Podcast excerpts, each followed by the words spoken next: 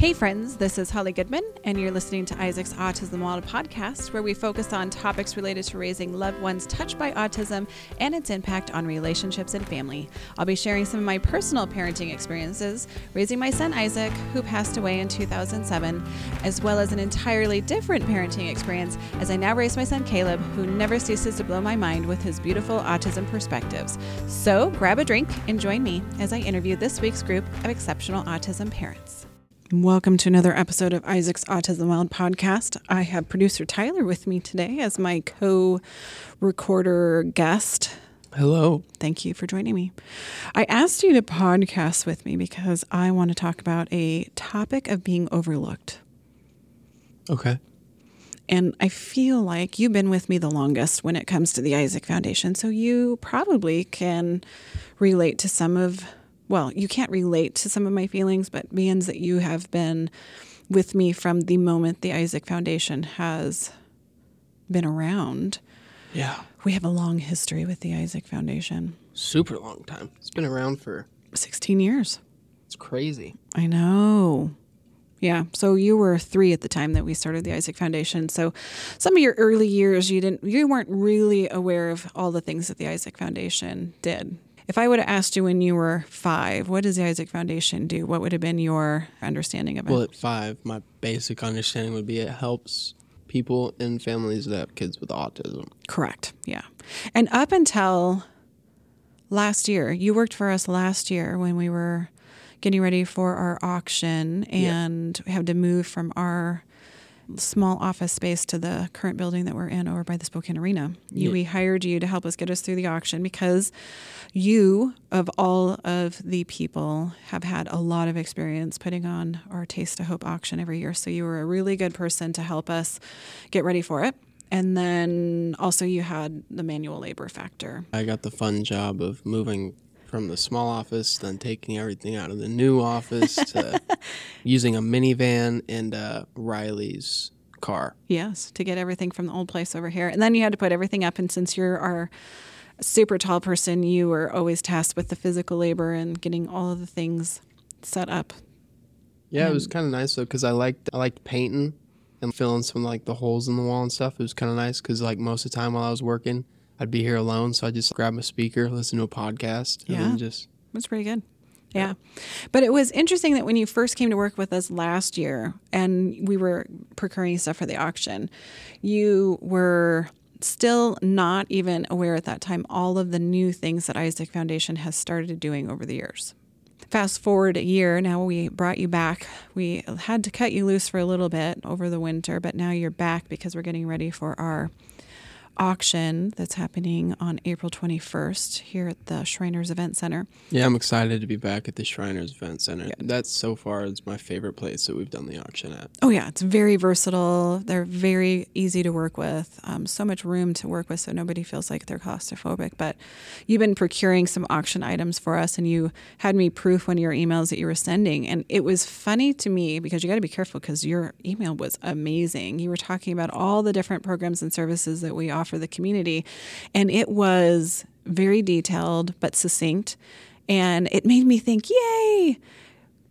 You see all the things that we're doing. I don't have to coach you on all the different programs and services because your job is not program related. You're more, when you're here, specifically helping with a specific event like the auction or doing physical things around the building to keep it, you know, functional for the kids that are coming in here and also setting up for parents coming in, setting up for clubhouse, setting up for a studio event. Yeah. You do things outside the building. So you're not really in the day-to-day programming. Yeah, well, and I've also I've had the opportunity to see how it has expanded and like programs, new programs have developed. Mm-hmm. Clubhouse is fairly new and it's very successful. It does great things. Kids yeah. love it.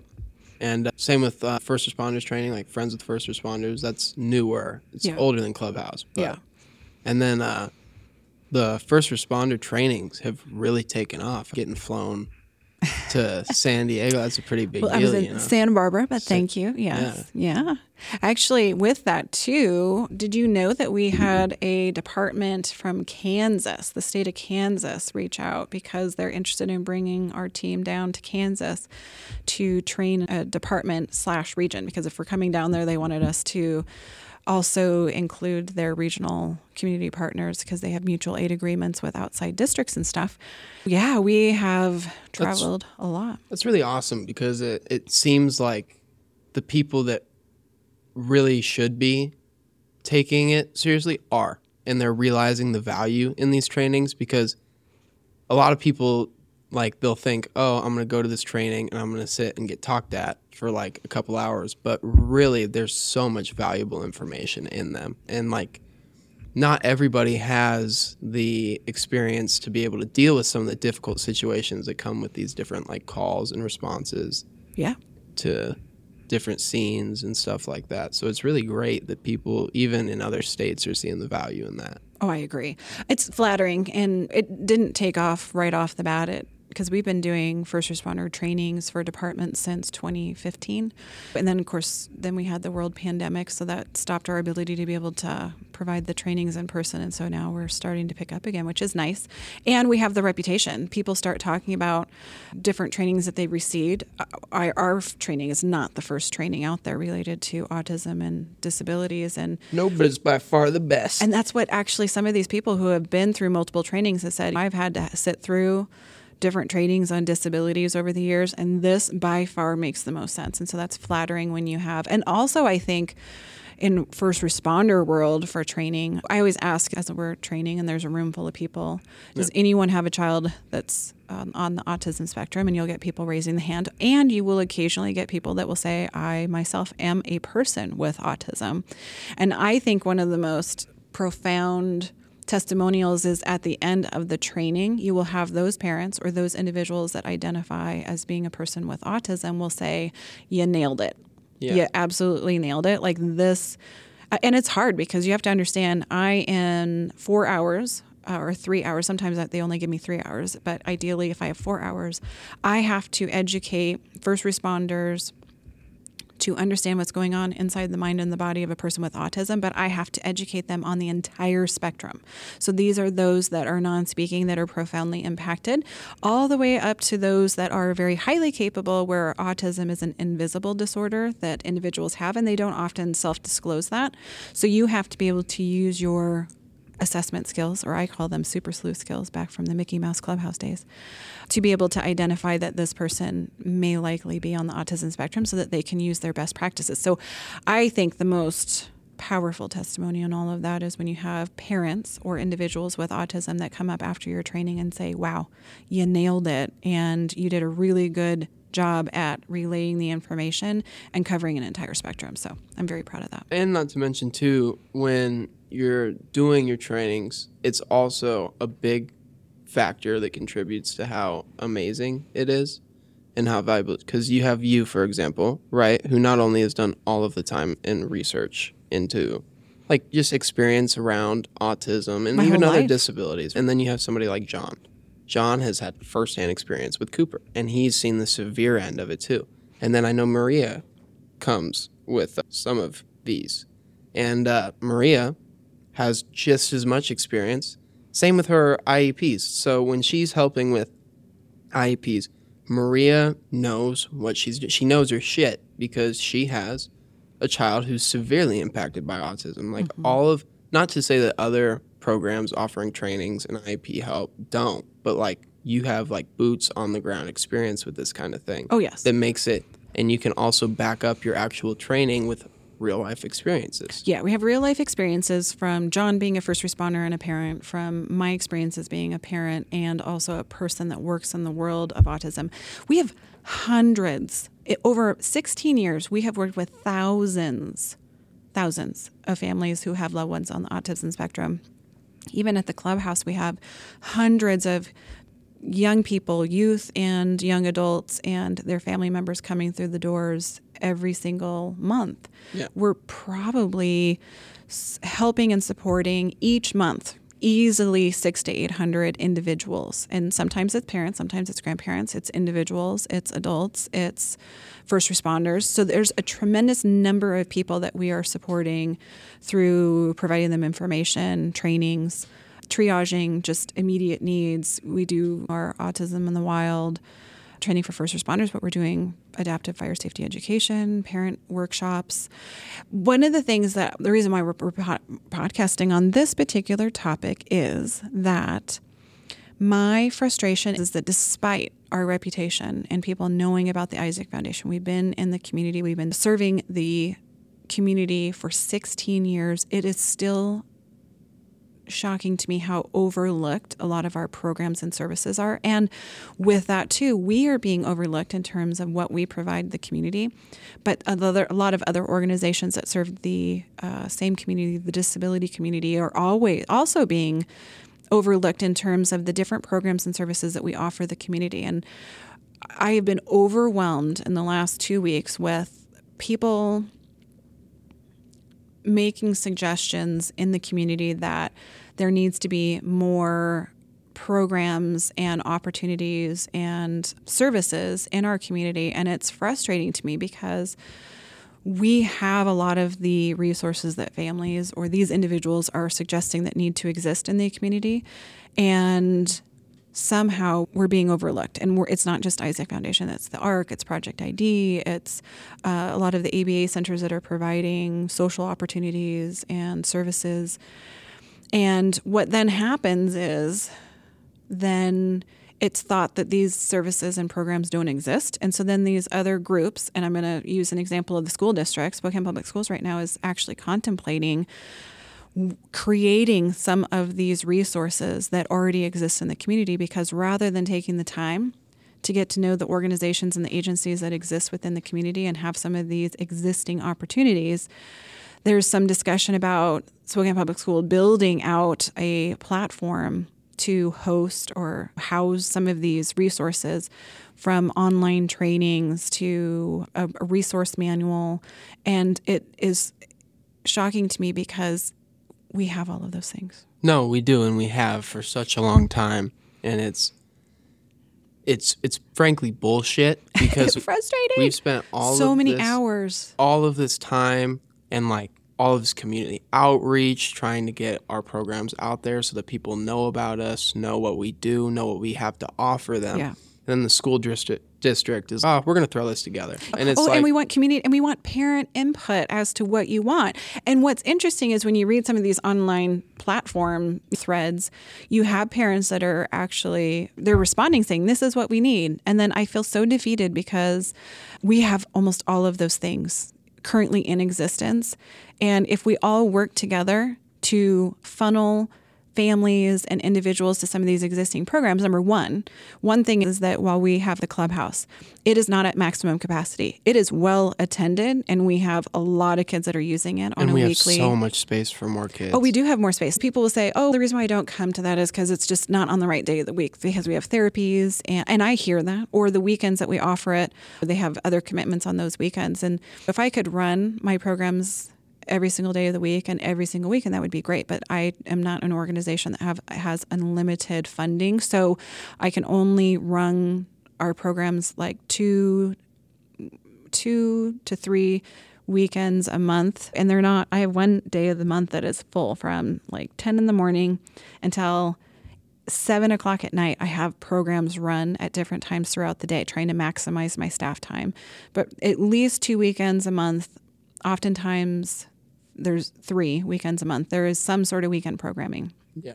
And then we have the clubhouse that's two days a week. And until all of these days, current days, are at maximum capacity, I don't have the justification to have more weekends and more after school days open because of just balancing a budget and trying to get the funding to keep that possible. So it's interesting to me because we also do a parent coffee chat on mornings because we have a Thursday evening opportunity parent mingle and they're always attended. They're not at maximum capacity. And so when parents were saying, well, I can't do it in the evenings because I don't have childcare, so we decided to offer the coffee chat so that when kids are school that parents could access it. And we still don't. It's not at maximum capacity. It- And also with the coffee chat, I'll say I was very surprised because even though there was only, I believe, three or 4 mm-hmm. parents there, yeah, and then you and Maria, the conversations that were being had were very valuable, and I think everybody oh, yeah. who came to the coffee chat really took something away from it. Oh yeah, and it's nice because everybody's got experience with this stuff everybody's somebody that can be vented to, talk yeah. to. Everybody's got and you walk away learning something or something that you didn't think of in a different perspective. That's what I always take, and I think that I am so grateful for all of the families that have come into my life and take part in the coffee chats or podcasting or the parent mingle nights because as you listen to people's challenges or just even all the intakes that we do by telephone you learn something. You're seeing something from a different perspective. Yeah.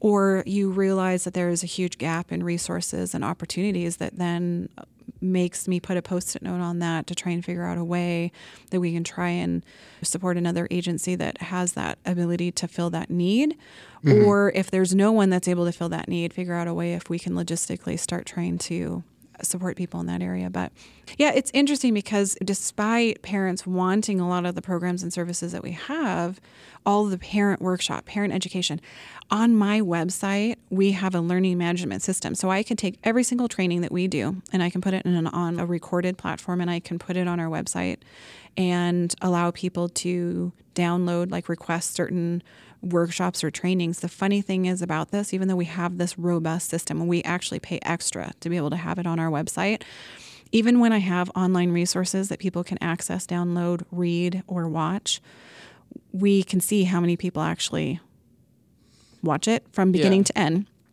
And I have to tell you that the analytics on that are very low.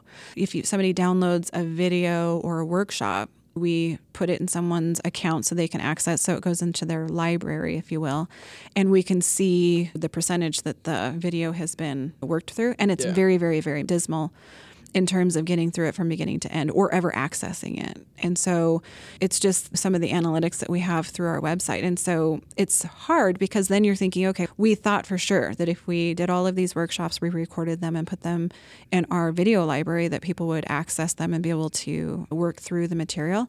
And even still, there's obstacles. So we thought it was just access to technology. But then COVID happened, and you would think a lot of those resources would have been accessed more. And actually, we saw it was the opposite.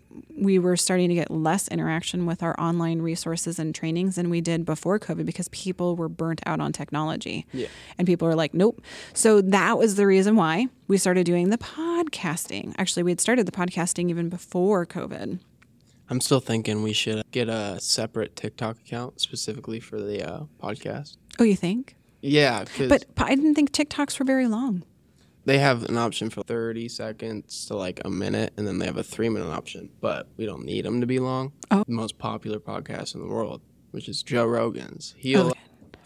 I know you. He'll do. he'll post like 15 to like 20 second sections of his podcast, oh. and you'll just put a bunch of hashtags on it, and then people will see that and be like, "Oh, I'm gonna give this." Well, but you want to know if I'm being honest. Oh, you hate it when I say that. Oh no, you don't like it when I say we're not going to throw stones here. No, I just because Tyler edits for us, so he knows all of my favorite sayings, and then he says, "I you drive I drive you nuts," because I always say, "If I'm being honest, you hate that," and the we're gonna throw some stones. Uh, sometimes it's fun throwing stones, well, especially when it's. It's not throwing stones. It's identifying and naming the elephant in the room. There's a lot of things that are existing, and we don't call people out because we don't want to be impolite. But sometimes it's necessary.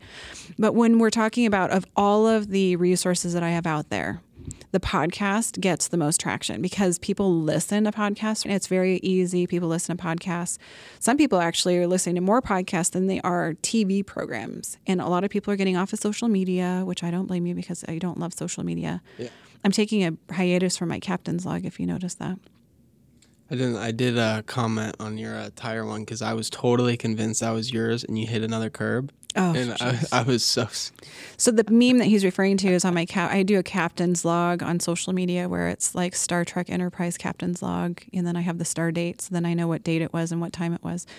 And one the meme was it was International Women's Day, and it was a tire rim that was all chewed because of curbs.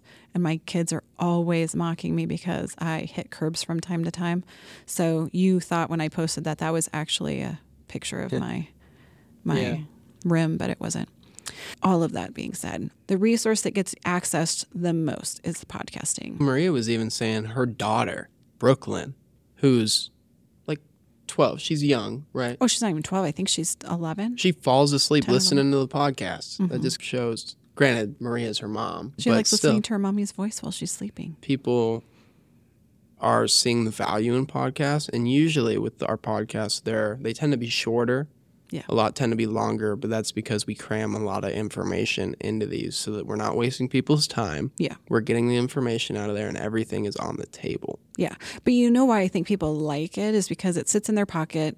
They can listen to it on their earbuds while they're working out and it's short, it's sweet, so last night I sent you a picture or a video, a YouTube link, and I know for a fact you didn't watch it because I, it was a 20 minute video. And I said, as soon as he sees it, he's going to not watch it. I watched the one minute version, I swear. Whatever. But see, that's the thing. Why is it when it's a video, people are like, I'm not watching a 20 minute video, but well, you will totally sign up for a 20 minute podcast. To be fair, everybody, the video is quite boring. It was not boring. I'm going to tell you what it is because I'm hoping that Mark Rober is going to hear my podcast here and he's going to be like, oh, I'm so flattered. Mark Rober is a YouTuber that is, he, is an engineer. So he was making these videos about different sciencey things, STEM things. One of them was his squirrel series, where he made a squirrel obstacle course in his backyard because the squirrels were kept getting into his bird feeder. And he engineered a squirrel obstacle course. And there was four participants squirrels that lived in his backyard and he named them all. So i was going to tease tyler today that i sent it to him because i want to ask mark rober for an auction donation because he has a son on the autism spectrum. It would be cool and he has a oh if you're a parent and you're looking for a good stem subscription box he has his his subscription box which i have for caleb and they're very fun things. But anyway you didn't know who Mark Rober was.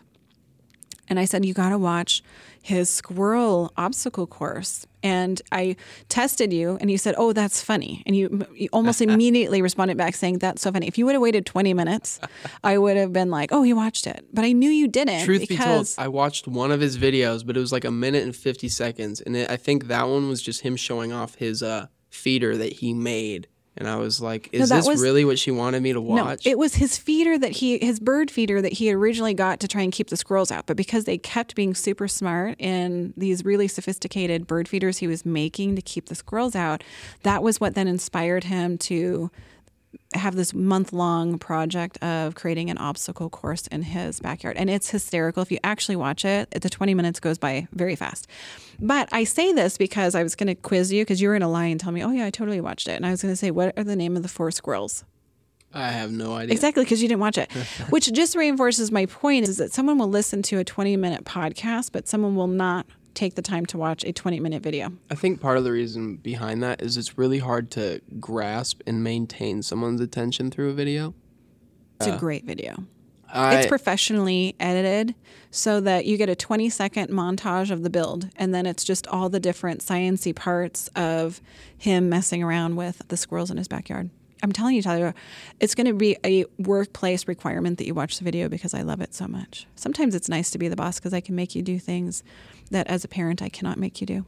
Yeah. How do you feel about that? Is it interesting being my boss and my mom? Yes. I have always wanted to have a succession plan for the Isaac Foundation, being one of my children, but all of my children, every single one of them has said, nope, none of you guys are interested. But I can live with that.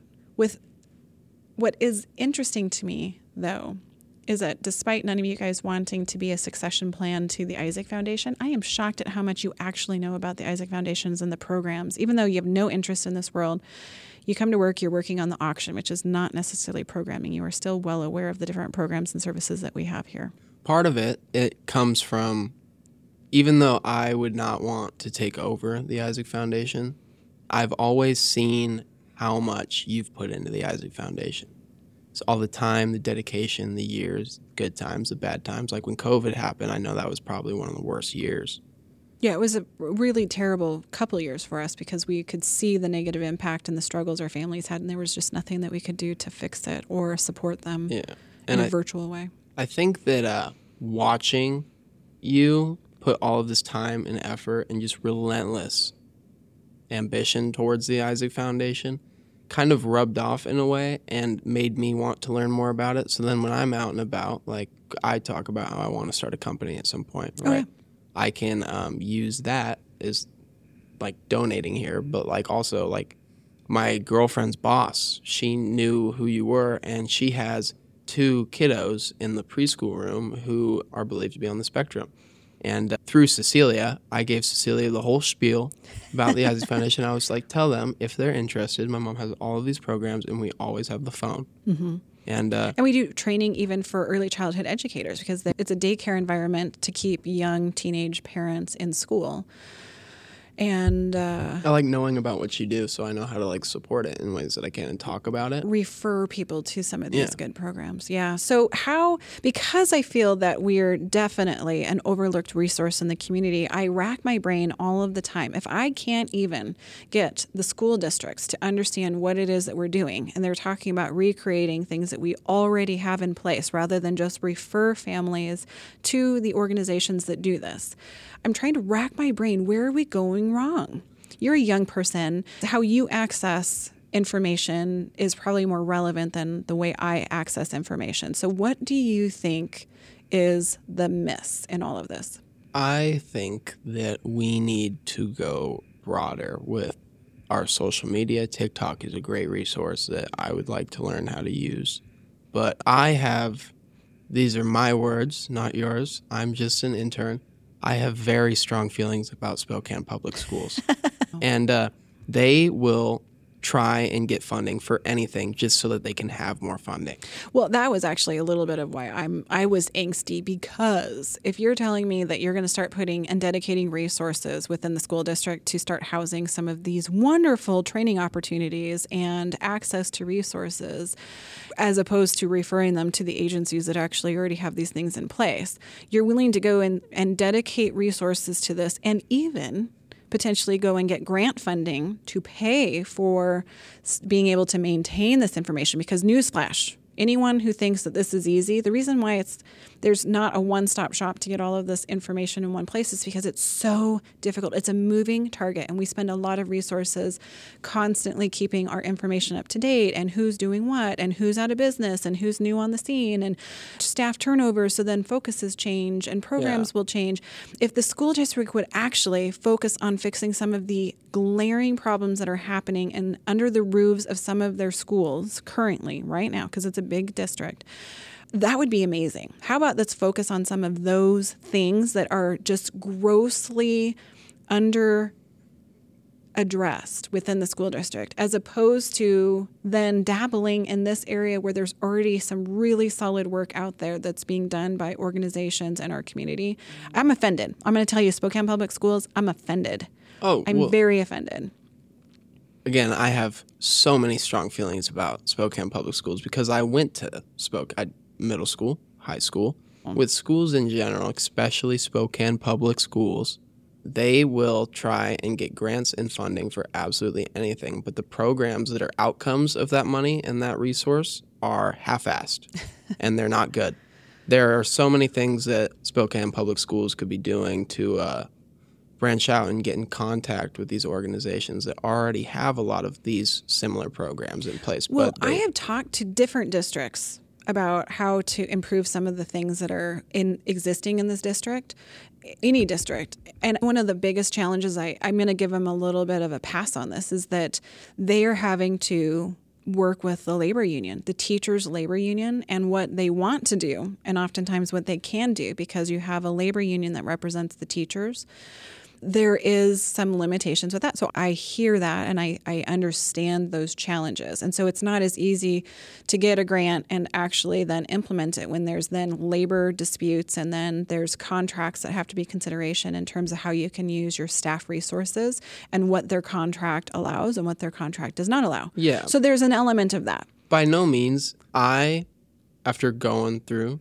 Spokane Public Schools, I've always loved the teachers. Granted, there's definitely been a couple that I have some feelings towards, but for the most part, I think the teachers were mistreated. They have so much on their plate, so many kids to deal with, and especially in high school, these kids uh, don't show their appreciation for all that they do. And I think that a lot of the problems with Spokane public schools comes from like the school boards, the like the higher people probably because the teachers teachers that I've talked to, they care so much. There's but there's so yeah. much limitations to what they can do. Well, and what I have learned over the years when it comes to the school districts is that there's the old school teachers that have a lot of years of experience, and then there's the newer teachers coming on the scene. And there's that different model of thought processing. Yeah. And then what happens is, too, you get a new administrator in the building, and the administrator is the new, like, principal. You have a new principal that comes into the building, and their focus or their directives from the admin office ends up being X, Y, or Z. And then they come in and it's like, okay, everybody, this is what the new directive is, and this is how we're going to get there. And so it's definitely, it impacts then the shift of culture and you know how teachers are have been doing things or want to do things and so it's hard you can't i think i don't remember which president said this and i'm probably going to butcher it so i apologize the quote you can please some of the people part of the time and part of the people some of the time, but you can't please all of the people all of the time. Mm-hmm. And like I said, I probably butchered it, but it's very, that is so true. And that's where collaborative problem solving happens. And then there are times where things have to change.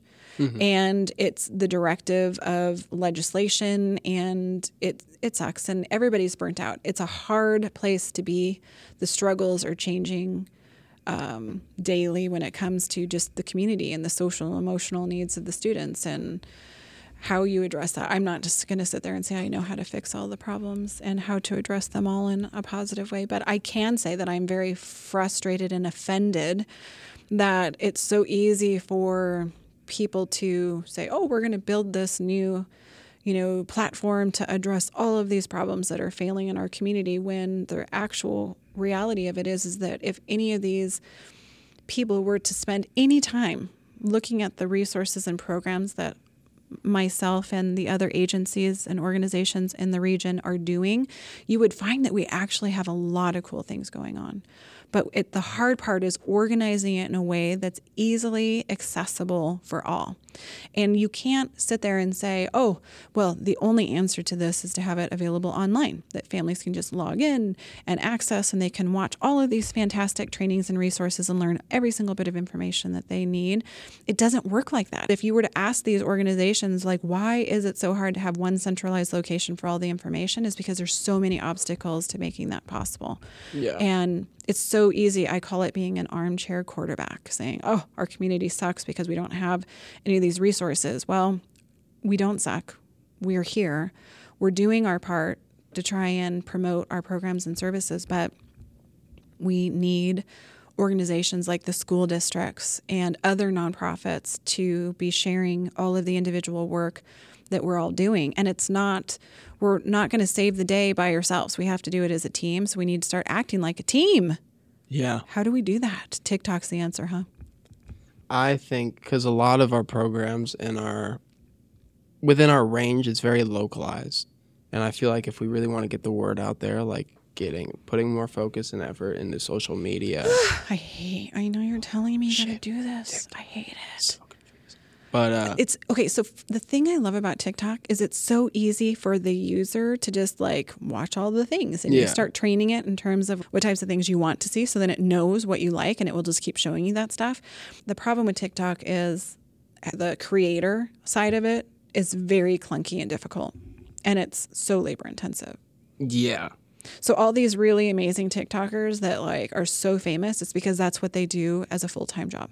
Yeah, and they put all of their focus, time, and energy, yeah, energy and into it. It's not easy for us to do that because we have 11 different services or resources or programs that we are having to keep up in the air at all times. Yeah. And in the meantime, we have to fundraise because we are not funded by state dollars. Our biggest fundraising event of the year is coming up April 21st. Take this opportunity to buy your tickets, man. Yeah, $100. You can buy them online. Yeah, and then come and bid. There's yes, some cool stuff. Some money. I would know. I've been procuring them. You're pretty proud of some of the stuff you procured. Yeah, there's some real cool shit this year. Yeah, Tyler, you're also saying that we need to be recording our podcast sessions.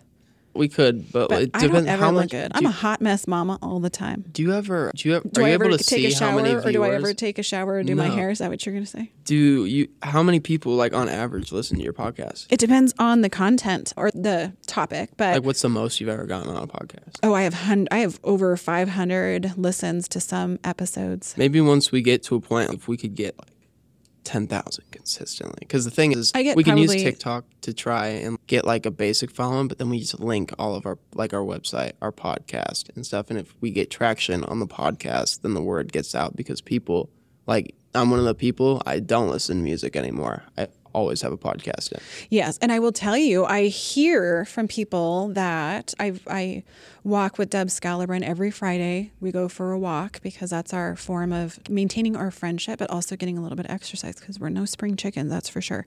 But Deb and I will walk, and she knows I have a podcast. And one of the most wonderful endorsements is that she has said that she was talking to someone and they referenced my podcast and how she didn't couldn't remember what episode it was and how they felt like oh my gosh they found themselves shouting in their car yes oh my gosh i'm not the only one and that's i hear those types of things all the time where i'll run into a parent or they'll send me an email message saying that they listened to a podcast episode and it was exactly what they needed to hear when they needed to hear it because sometimes you do feel like you're the only one so I would say it depends. Usually I release a podcast and within a week I have 100 listens to it. So there's at least 100 people listening to Which is good. yeah. So then some of my older podcasts that are have been out there and are on certain topics that are important, those ones have hundreds and hundreds of listens because they're relevant to a certain topic or situation. I will say self advocate my self advocate podcasts that have individuals with autism that are being interviewed, those ones are always well received and I think parents really do like listening to you had Caleb on?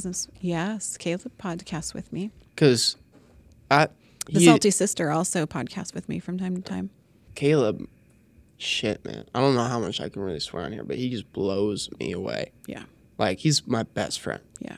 and uh, just conversations with him and like his he sees things from perspectives that even like that I don't, and so like he gives me like when me and Sil were having problems, he was like, "Hey, Tyler," you know what I mean, mm-hmm. and gave me different perspectives. I don't know. I Yeah. think that having individuals touched by autism on the podcast really is amazing. Yes. I actually, because I have my podcasting equipment set up in my office, and so now it's on a rolling table, so I can roll it around and do different things, so I don't have to keep putting it away and setting it back up. The kids that come into the clubhouse see it and always ask me, What's that? And I explain it's my podcasting equipment. And some of them really want to podcast with me. And I need to probably just put it out there and find out whose parents are willing to let their kiddo be on a podcast because I do think that there's a lot of valuable information and perspective to be Yeah. received when you listen to our sure. community uh, people in our community with autism. All right, my friend. Thank you for coming back to work at the Isaac Foundation. Even if you only stay for auction season, we appreciate you. I'll probably stick around for a while. It's pretty fun. Oh, We do stuff. you. Is it because of your amazing boss, or am I just fishing for a compliment? Both. We do a lot. I like that every day is a little bit different. We constant there's constantly something going on. Yeah. You don't really get bored easily. No, There's always something to keep you on your toes. It is true. Yeah. It's some days are hard. I'm, I feel like I'm in a hard phase right now where I just, again, just in the last two weeks, I cannot believe how many places I've heard or seeing people posting wanting information or having these great epiphany ideas about creating all these great programs and services when I, I happen to know for a fact they already exist in our community. But so I feel like I'm in a low place right now because I feel very defeated because you work so hard to create these programs and then yet how is it possible nobody knows that they're here? One thing I will say that's crazy to me still is sometimes I forget how long you've been doing this and how many people know about you. I remember my girlfriend works at a child care center downtown, and I was bringing her a coffee, and her actual boss, The head honcho? s- she saw me out of the door and goes, "Oh my gosh, Tyler, it's so good to see you." She and knows you from when you were in preschool. Did you know that? And she was like, "How's your mom doing? How's Holly? How's the Isaac Foundation?" And I was like, "My mom." You remember the days when you were at Spokane Public Schools and you would have a substitute teacher? Oh, was be that wearing- Katie? An Isaac, you would wear an Isaac Foundation shirt because there was a while where you would still wear my t shirts and sweatshirts. And then you'd have people, substitute teachers, say, I know the Isaac Foundation. And then you'd say, That's my mom. And you're like, Oh, yeah. you're Holly's son? Yeah. Yeah. My worst, though, my least favorite of all of this is infamous. I don't consider myself famous. I consider myself infamous, which but there's it, a difference. What's the difference? Famous is usually positivity. Infamous is that you're well known for something that may or may not. You're well known for something. Infamous is like Billy the Kid. It's not necessarily because he was a good guy, right? I do. But we do good. Sh- how, we do, but it's through tragedy stuff. that I am well known. Sometimes I'm an urban legend. Nobody wants. There was a long time I always like people had heard about me because I was the one that lost my son and started a nonprofit. So you become infamous because of something terrible that no one wants to necessarily be you. I think it's probably less I don't know. I was very sensitive about that as I was always the parent that no one wanted to be because that would mean that you would have lost a child. And while I did do something positive, it's not like anybody would want to live my life. I feel though that with tragedies, there's always a positive outcome. Like there's so many ways to look at things. And mm-hmm. despite Isaac leaving early, so much has come from that. And if that wouldn't have happened, I don't know if we'd have the Isaac Foundation. I don't know if we'd be helping so Do you know people. that's why on his angel anniversary, which was back on February 8th, I struggled this year because there are some years where I profoundly hurt when his birthday or his angel anniversary rolls around he would have been 18 and graduating high school. That was a really hard year for me because all of the kids, parents sharing their kids' graduation pictures and stuff, that was profoundly sad for me because it's another milestone that I don't get to have. And then this year was a little bit sad for me because now that we have the clubhouse going, the kids are coming in every single week. I feel like I'm part of their lives. I'm like the fun aunt. You know what I'm saying? Yeah. I'm so protective of the kids. I love them so much. I'm like the protective aunt they love they will come into my office and share their day or ask me a question, or they'll make me little uh, Lego figurines and come and delight in my office and even let me have it on my desk for a little while. So I just love every aspect of that. And I woke up on his angel anniversary and I felt guilty because I would give anything to have your brother back. And that would mean that all the things that we built because of him passing away would not exist and then I can't even, I don't even want to imagine a world without the Isaac Foundation. I think if you were to take away the Isaac Foundation for a lot of these families and these young youth and young adults, it would be very hard on them. And I felt guilty because there's still a part of my mom heart that would give anything to have my son back. But that would mean Isaac Foundation wouldn't exist and wouldn't be helping the families that we're helping. And I felt guilty. I felt really guilty because in my head, I just thought I was a real shit for having thinking in my head, I want my son back. Sometimes I don't feel like he's really dead though, because I feel like with the because he we have the Isaac Foundation and so much has come from that. Despite yeah. the fact that he's not physically here, he's still very much present in the world with okay. everything going on. Can I tell you something? Yeah. Okay, because this is a little spiritual, and this oh, might offend some we when we first moved into this building we had to expend a lot of our financial resources to get into the building and there was a point where I was thinking to myself, oh my God, what have I done? Because how are we going to raise the capital and keep the lights on and the doors open? Because financially, it sucked a lot of our resources. And I was panicking. In September, October, I laid you off because I was trying to conserve resources. And I wanted to be open with people about, hey, we need your support because we're not sure how we're going to keep these doors open. And every single time, every, I'm not even kidding you, three different times I created a Facebook Live it got deleted and it didn't broadcast. And I was like, that's weird. How come this technology failed in this moment? And so my Facebook Live never made it out there. I recorded a podcast about the fact that we needed financial support because we weren't sure of how we were going to make this going the podcast got deleted. I do feel that your brother is involved in a lot of things. When we decided to do the clubhouse, I felt like I was getting a nudge that, hey, we need a clubhouse, we need a clubhouse, we need a clubhouse. So I've always felt the nudge and the, the call to do something or feel a need. But this was one of those very overt times in my life where every time I was putting out there, hey, we need help, it was getting deleted or technology fails. And so that was when I knew, okay, Isaac clearly does not want me to go this route. And I just need to have faith that things are going to start turning around and people or grant opportunities or funding sources were going to come our direction. And guess what? here we are now. It's March. That was like six months ago. Where we got two grants. We got two grants. One for eighteen thousand nine hundred dollars from Spokane County, and then we got the Believe in Me grant, which was for 12,500. So if they're listening, we want you guys to know that we appreciate you greatly. And it was just a little bit of a lull between moving in here and just having that moment of panic, like, oh my gosh, what have we done? And things are improving. I'm not saying that I don't think it's possible for any nonprofit to be like, oh my gosh, like things are perfect and awesome and great.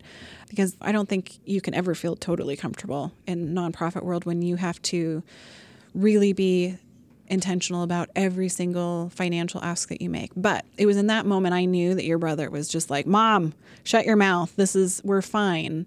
You don't have to be worrying about this. Everything is going to be okay." So I know that was God's plan in all of this is that you just have to have faith. Yeah. Here we are. Any final thoughts? I think we pretty much got it all. Yeah, at least for this episode. Yeah. All right. With that, we're going to wrap up this episode of Isaac's Autism World podcast. Thank you for joining me, Tyler. We will catch you next time. And that's it for now. If you want to be notified of our next podcast release, be sure to hit subscribe. And just remember, we're all in this together, so find your tribe and hold them tight.